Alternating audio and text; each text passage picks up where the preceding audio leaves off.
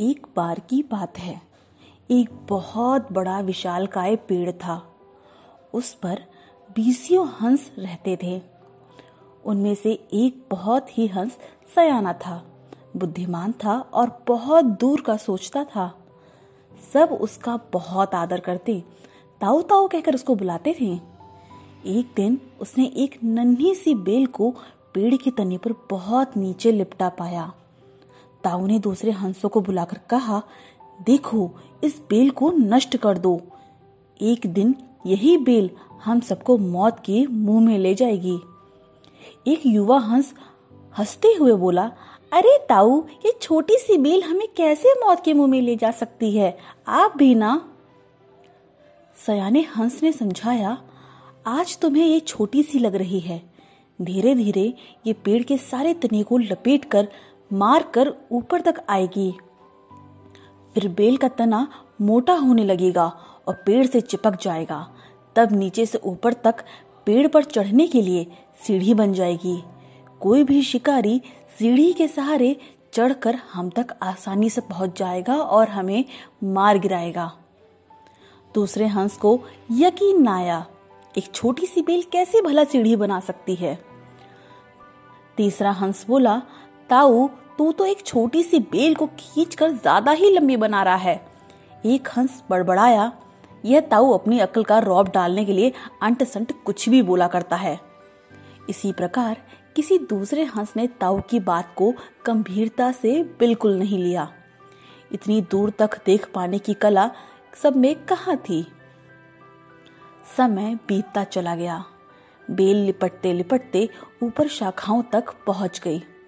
Bell का तना इतना मोटा होना शुरू हो गया कि सचमुच ही पेड़ के तने पर सीढ़ी बन गई, जिस पर आसानी से चढ़ा जा सकता है। सबको ताऊ की बात की सच्चाई सामने नज़र आने लगी, पर अब कुछ नहीं किया जा सकता था, क्योंकि बेल इतनी मज़बूत हो गई थी कि उसे नष्ट करना हंसों की बस की बात तो बिल्कुल नहीं थी। एक दिन जब हंस दाना चुगने बाहर गए थे तभी एक बहेलिया उधर से आ निकला। पेड़ पर बनी सीढ़ी को देखते ही उसने पेड़ पर चढ़कर जाल बिछाया और चला गया। शाम होते ही सारे हंस लौट आए और पेड़ पर उतरते ही बहेलिया की जाल में बुरी तरह से फंस गए। जब वे लोग जाल में फंस गए और फड़फड़ाने लगे, तब उन्हें ताओ की बुद्धिमानी और दूरदर्शिता का पता चला। सब ताओ की बात ना मानने के लिए लज्जित थे और अपने आप को कोस रहे थे।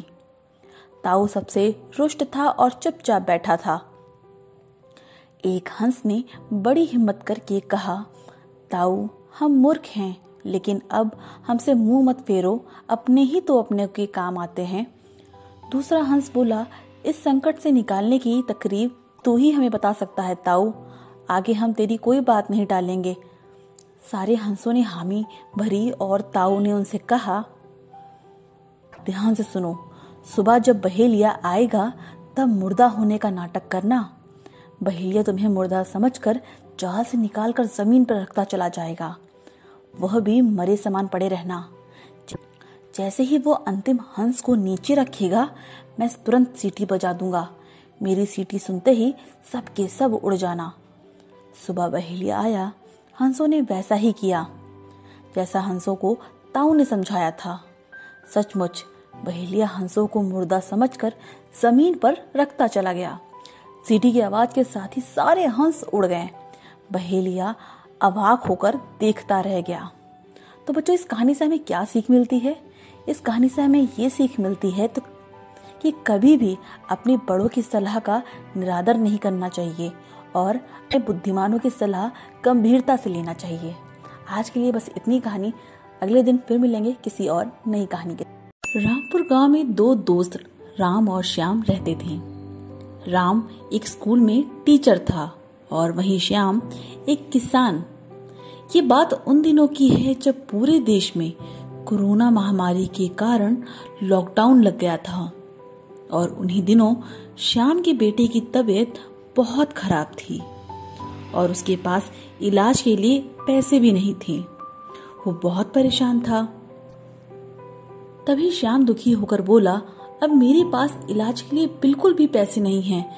भगवान, मेरी मदद करो। और तभी श्याम के मोबाइल पर राम की कॉल आती है। श्याम की पूरी बात सुनकर राम श्याम से कहता है, देखो दोस्त, तुम परेशान मत हो। मैं कुछ करता हूँ। राम ऑनलाइन मेडिसिन ऑर्डर करके वो सारी दवाएँ लेकर आता है जो श्याम को चाहिए होती हैं। सामाजिक दूरी के कारण वो दवाएँ श्याम को गेट के पास ही देकर बोलता है दोस्त मैंने बोला था ना कि तुम परेशान मत हो।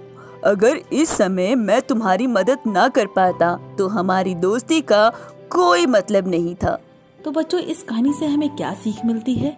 इससे हमें यही सीख मिलती है जो मित्र बुरे समय में हमारा साथ दे वही हमारा सच्चा मित्र होता है।